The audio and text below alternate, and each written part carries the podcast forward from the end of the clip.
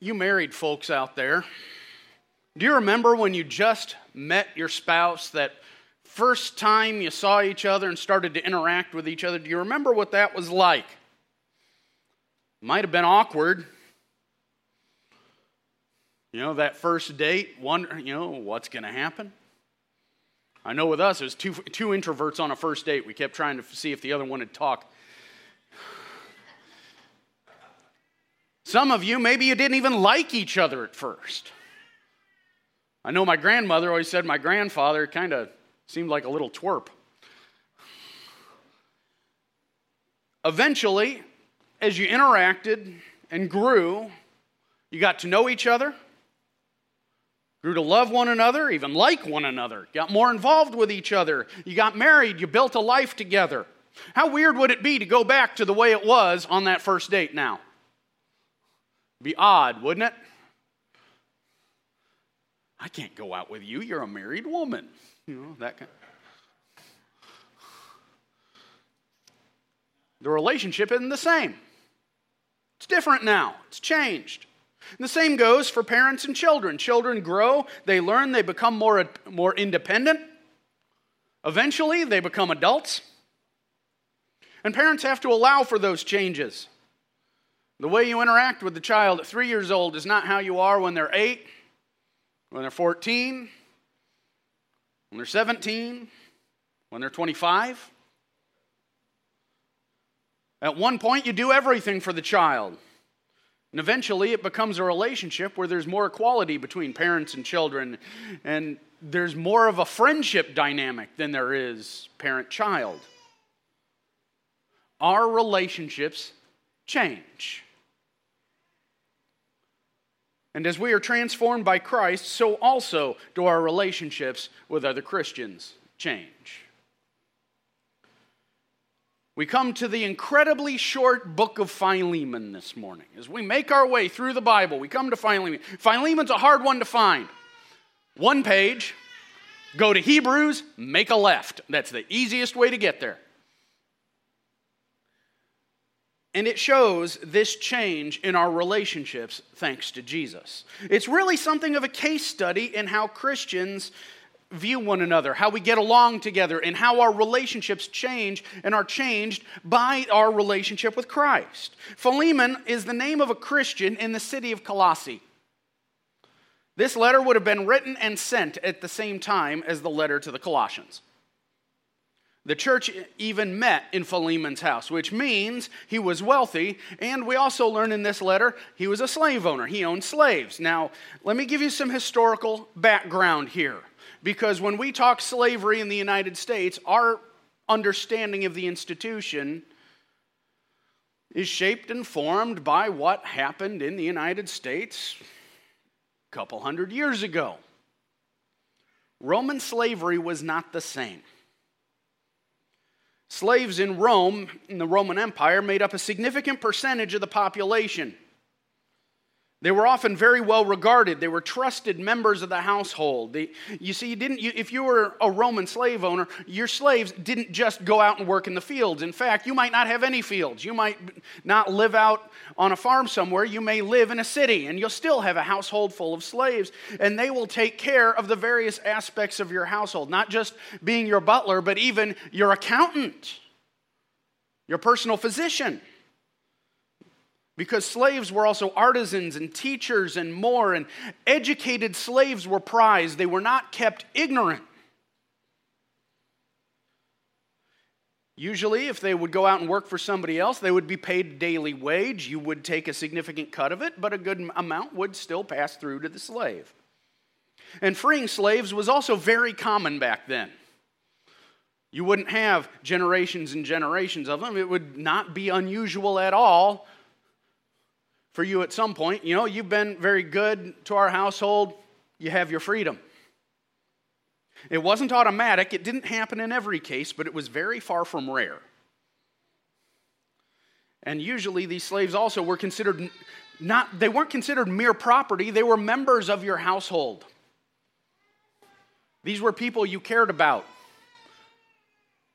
They weren't just machines in flesh. So there was a difference there. So it, when we talk about slavery, don't just switch into, oh, you know, in, into thinking American slavery. But this letter was written because one of Philemon's slaves, Onesimus, had escaped and found his way to Paul, who is in prison in Rome. And it seems that as Onesimus ran, he had stolen from Philemon. And while he was with Paul in Rome, Onesimus heard the gospel. Probably shouldn't be a surprise. I don't think you could have been within any distance of Paul for 30 seconds and not hear the gospel. I mean, if, you, if you're going to hang out with Paul, by the end of the first day, you know who Jesus is. And he believed and he obeyed Jesus. Onesimus is now a Christian. So Paul writes back to Philemon with a request. We're going to pick this up in Philemon 8. Now, I don't say chapter 8, there's no chapters in Philemon, it's just verses. Like I said, this one's short. Accordingly, though I am bold enough in Christ to command you to do what is required, yet for love's sake I prefer to appeal to you, I, Paul, an old man and now a prisoner, also for Christ Jesus. I appeal to you for my child Onesimus whose father I became in my imprisonment. Formerly he was useless to you, but now he is indeed useful to you and to me. I am sending him back to you, sending my very heart. I would have been glad to keep him with me in order that he might serve me on your behalf during my imprisonment for the gospel. But I preferred to do nothing without your consent in order that your goodness might not be by compulsion, but of your own accord.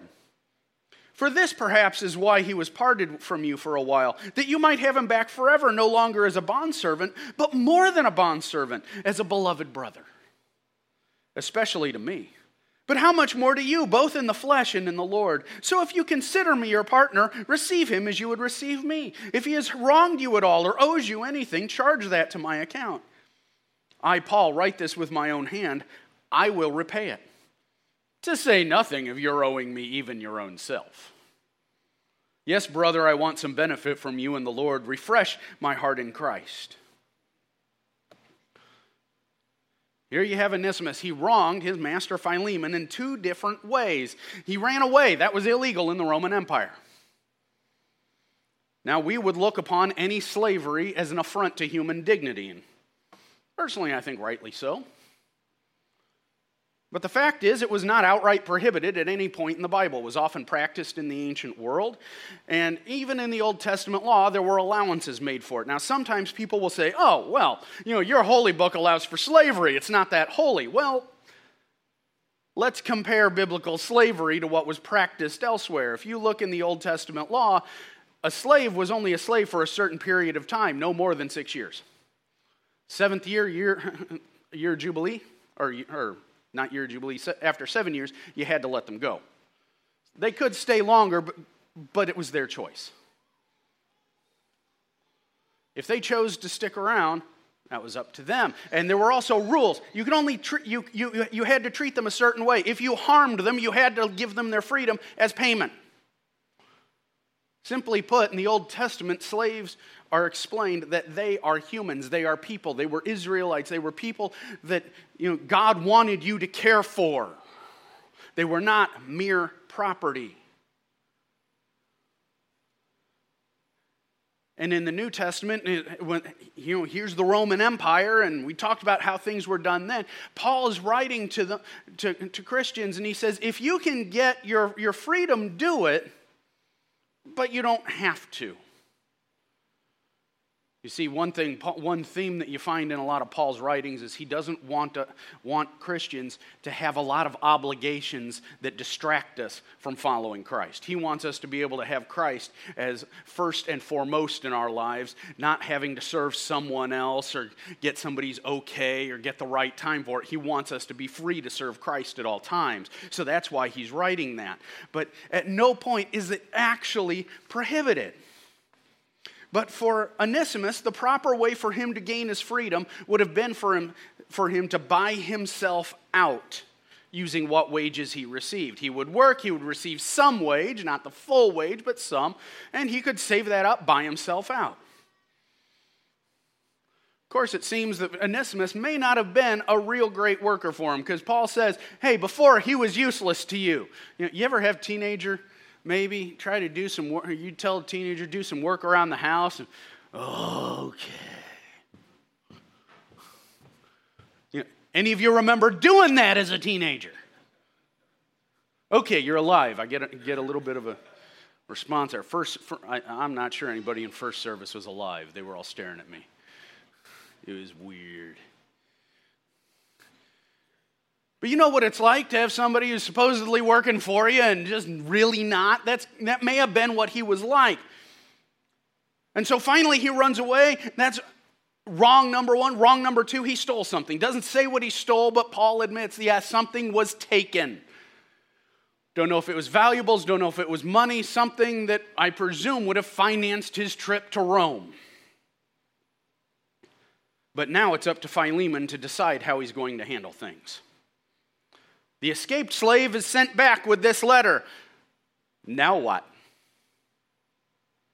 Because the ball's in Philemon's court, he has, he has certain legal rights that he can exercise here. He can punish the runaway, he can require restitution. But as Paul explains things to Philemon, he says, It's not about your rights, it is about your responsibilities in Christ. You see, we have rights, but we also have responsibilities. There are things we can demand. But in Christ it's not always wise to do so.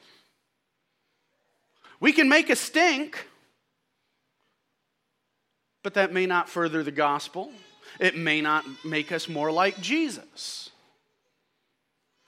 And Paul's kind of explaining that here to Philemon in this letter. And his concern is less that Philemon is able to exercise his rights over Onesimus, and it is more that there is a broken relationship that needs to be restored. And to this broken relationship, Paul writes briefly about who we become in Christ.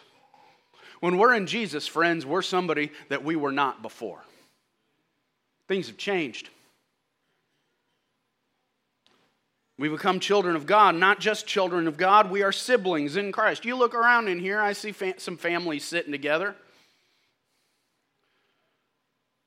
You know what? Your family's bigger than just that pew. We are all brothers and sisters in Christ here together. And not just in this building. Anywhere, friends, Jesus is being praised today, we've got brothers and sisters. Some places they're praising him here in America in English, some places they're praising him right now in Mexico in Spanish. Some places they've praised him already today in Chinese or other, or other tongues. And we, every single place, friends, we have brothers and sisters in Christ. But one thing that you notice about siblings, they don't always get along, do they? I look around, a lot of you have brothers and sisters in here. Yeah, some nods, some hands. Yeah. Did you always get along perfectly with them? no, no, because you know those siblings, they they were they just misbehaved, didn't they? Yeah, it wasn't your fault, was it? Well, even in the body of Christ, friends, our brothers and sisters in Christ, sometimes we don't act as we ought to act. We don't always treat each other as we should but we remain brothers and sisters in Christ. Our relationships, they might be strained, they might even be broken from time to time, but we remain brothers and sisters in Christ. And what Paul is writing to Philemon is what, he's writing, what he would write to us to show grace to your Christian family. When our relationships are strained, when they're outright snapped in two, we are called to show grace. We may have our disagreements, we may have been wronged, we may have wronged another, but we remain family in Christ, and we need to act like it. And looking at both sides of this broken relationship here in this short book, we learn how we can restore our relationships. We see what we need to know and what we need to do. Because sometimes we're Onesimus. Sometimes we're the ones who've done wrong. I don't think any of us can claim to have been 100% perfect in all our dealings with every other person our entire lives. I've wronged others. Whatever the circumstances are, maybe we had a bad day, maybe we were under a lot of stress, maybe we just can't lay claim to any excuse other than our own foolishness. It happens. We wrong someone else. We say the wrong thing, we do something boneheaded. The relationship is strained or broken, and it's our fault. This is what Onesimus had done. He runs to the one person he thought he could help him. We don't know why he ran. Some have wondered was Onesimus mistreated by Philemon? It doesn't seem so. Paul doesn't mention it. I think Paul might have mentioned it if Onesimus had a legitimate beef here. I mean, at no point does Paul pull punches or wear kid gloves if we are in the wrong. I don't think Paul would have been sitting in Rome thinking, you know, I really need to tell Philemon to, you know, knock off the stupidity here. But the church meets in his house, we really can't offend him. He gives a lot. So I'm just going to let that slide. Yeah, that's not Paul. Paul doesn't care who they are, what status they have. He will crack you over the head if that's what you got coming. But he doesn't do that, which makes me think maybe that's not the case. Maybe Onesimus is at fault in this broken relationship, but he runs to Paul. Why Paul? It's not explained. Maybe he would have met Paul before. Maybe when Paul came to Colossae and started the church, maybe Philemon had met him and remembered, you know, that guy was nice to me. Maybe he'll listen. Maybe he'll help me out.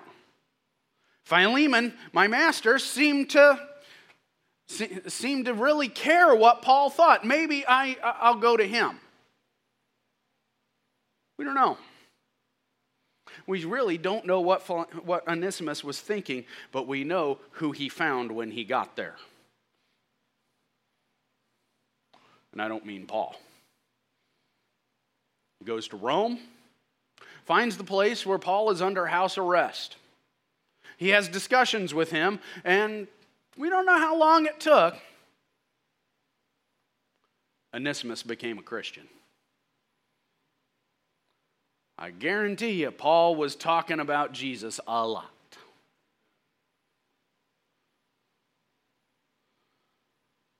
Why didn't he become Christian back home? Don't know. Some want to point the finger back at Philemon. Maybe Philemon wasn't the best example of a Christian. Well, again, you'd think Paul would call him out on it. It's possible Onesimus had a hard heart. My this Philemon master guy wants he uh, thinks he owns me. Nobody can own me. I'll show him. He talks about Jesus. I'm not going to listen to anything. Could have been that way.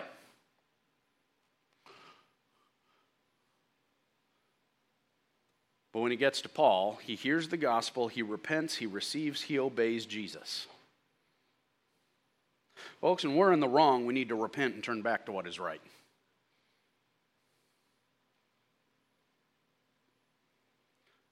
This isn't addressed to Onesimus, but we see examples in the New Testament of Christians who have gone wrong every single time. Every time they are told, repent and to do right. It's never swept under the rug. It's ne- they're never told it's okay for you. You know, you've had a hard life. You've had to deal with a lot. It's okay for you to do this. You do a lot for the church. You give a lot of yourself. You got a great ministry. You can go ahead and hate these people.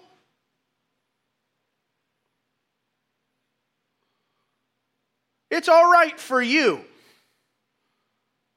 Folks, that happens at no point in the New Testament. Every single time you see a Christian out of line in the New Testament, they're told, you get back in line. You do what you ought to be doing. Look, what are we, who, we're called by Jesus' name. We're supposed to be like Christ. If we're not being like Christ, we need to knock it off and be like Christ. It's simple. But there's a difference between simple and easy. We know we ought to be like Jesus. But if it was easy, anybody could do it. We wouldn't have letter after letter in the New Testament telling us to be like Jesus if it was natural for us to be like Jesus.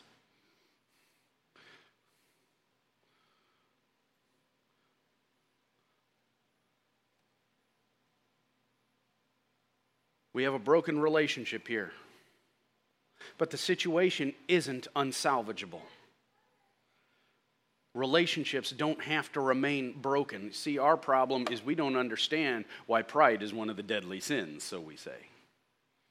Because sometimes when we, do, when we do wrong, we dig in. We harden our hearts, we set our face, and we say, Well, I, I don't care if that's right or wrong. That's who I am. You got to deal with it. It's who I am. And we stand on our pride and we snap those relationships like a twig because we don't want people to think that we're not perfect. Which is really silly, you know? Because we come to, the, we're here in the church, we come to Christ. Why? Because we've sinned, right? We know we've done wrong. How silly is it for us to then say, "Well, I don't want I don't want to say I'm sorry. I don't want to I don't I don't want to repent because then people will think that I done wrong." Well, look, we all do wrong, okay? I'm not sure any of us has a perfect day on our on our schedule where we look back and say, "Wow, I never put a foot wrong in thought or in deed or in word at all that last Tuesday." Weren't you in a coma then? Yes, but what's that have to do with it?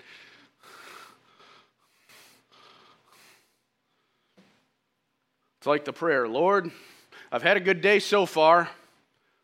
I haven't cussed. I haven't thought bad about my fellow man. I have not lusted. I have not been greedy. I have not been gluttonous. I have not been proud. Lord, I have followed you very well so far. But Lord, I'm about to get out of bed, and the day's going to get harder from there.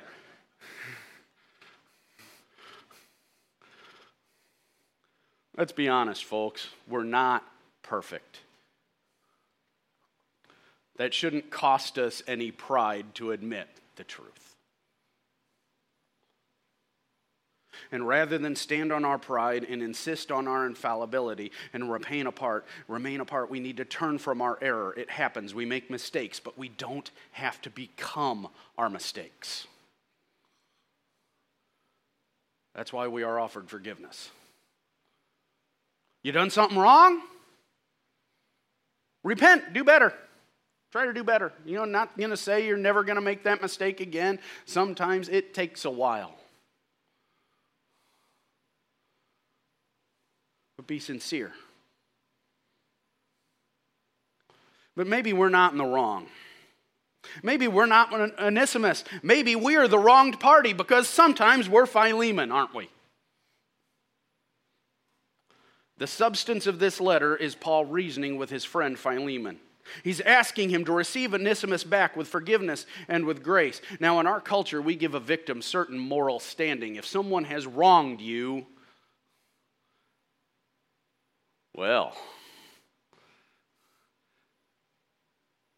now you've got a get out of jail free card. If someone has wronged you, they have no standing before you. They can't come to you and say, any, say anything or hold their head up. No, you get to stand there and be like, grovel worm. You know, you.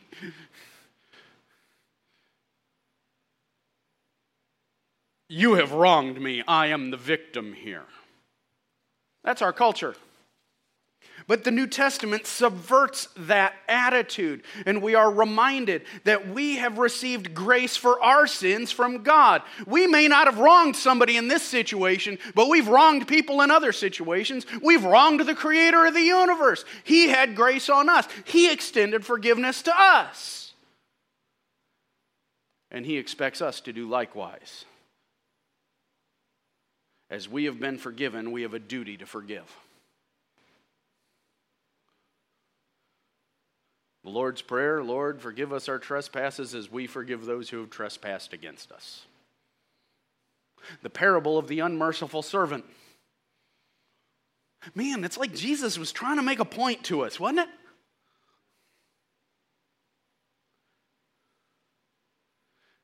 Now, I do want to say this when we forgive someone, that's not giving them carte blanche to victimize us further. If somebody steals from you, it doesn't mean you have to give them a key to your house and codes to the safe and passwords to your bank account. The goal here in forgiveness is to restore the relationship.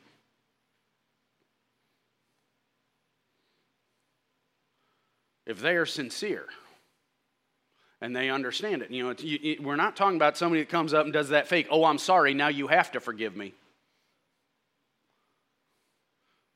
No, they're truly, we're talking about true repentance.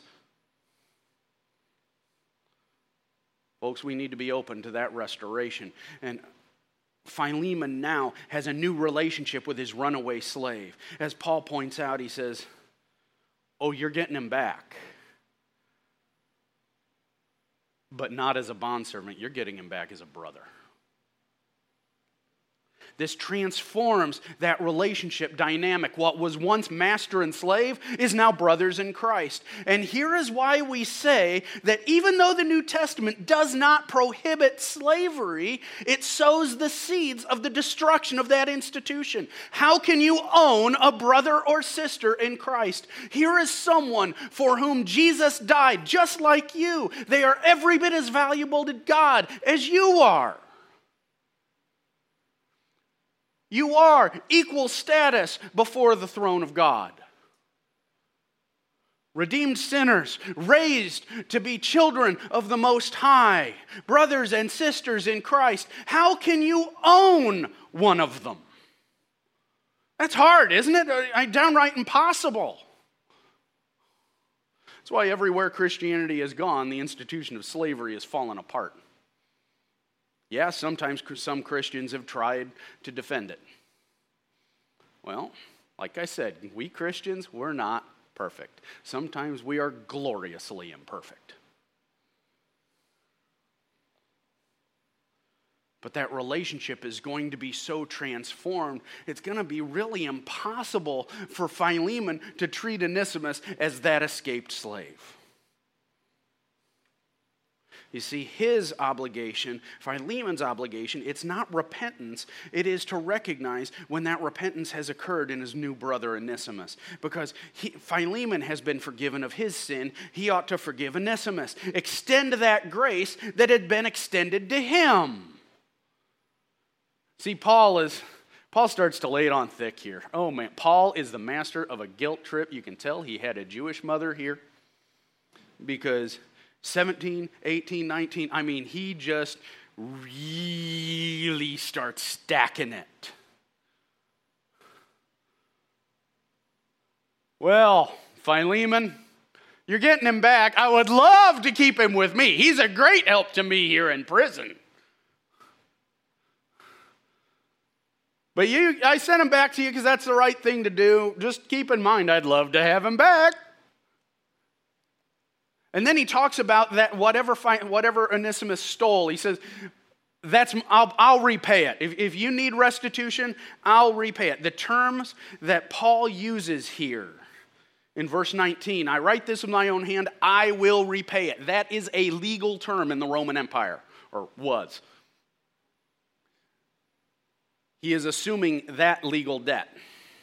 He said, If you need to be repaid, I'll repay it. But never mind that you owe me yourself, because, you know, you heard the gospel from me, Philemon, and you'd still be destined for hell and destruction if not for my efforts. But I'll repay if you need it.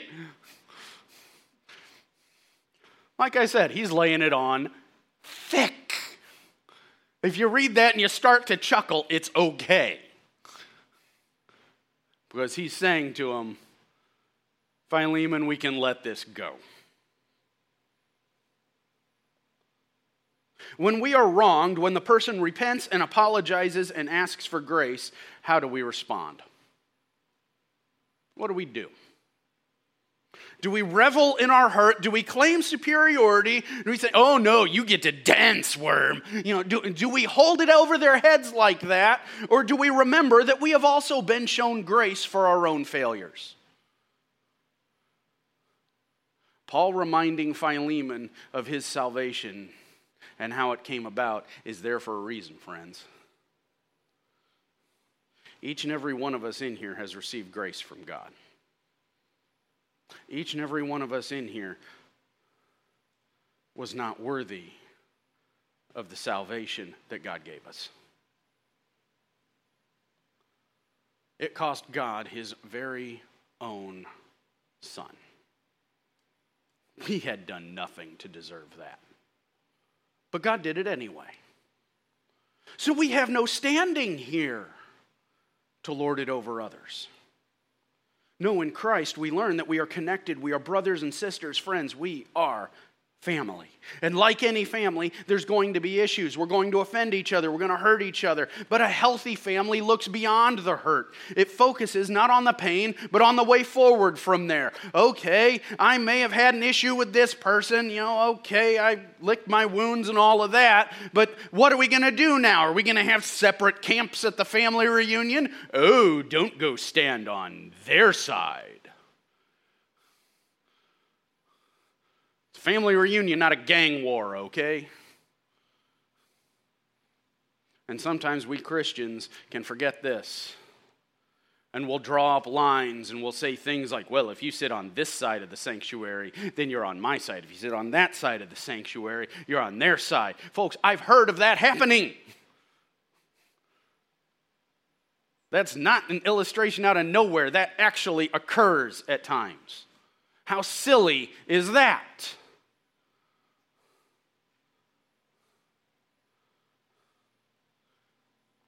We've got to look beyond it.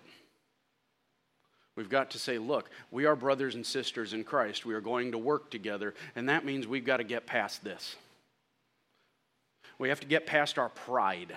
That's really what this comes down to. One has the pride that doesn't want to repent, the other has the pride that doesn't want to forgive. You knock that pride out of the way, and you get a restored relationship. Remember that prayer of Christ in John chapter 17 the night he was about to be arrested. He knew what was coming. Before the next day was out, he's going to be nailed to a cross, dying slowly. And he prays, Lord, let them be one. Our unity, friends, it's already been established. It exists already. We don't have to create our unity. He has done that on the cross. We just have to preserve it by showing grace to one another. Because we are part of a family, we are part of the family of God. I look in here, I see a lot of brothers and sisters.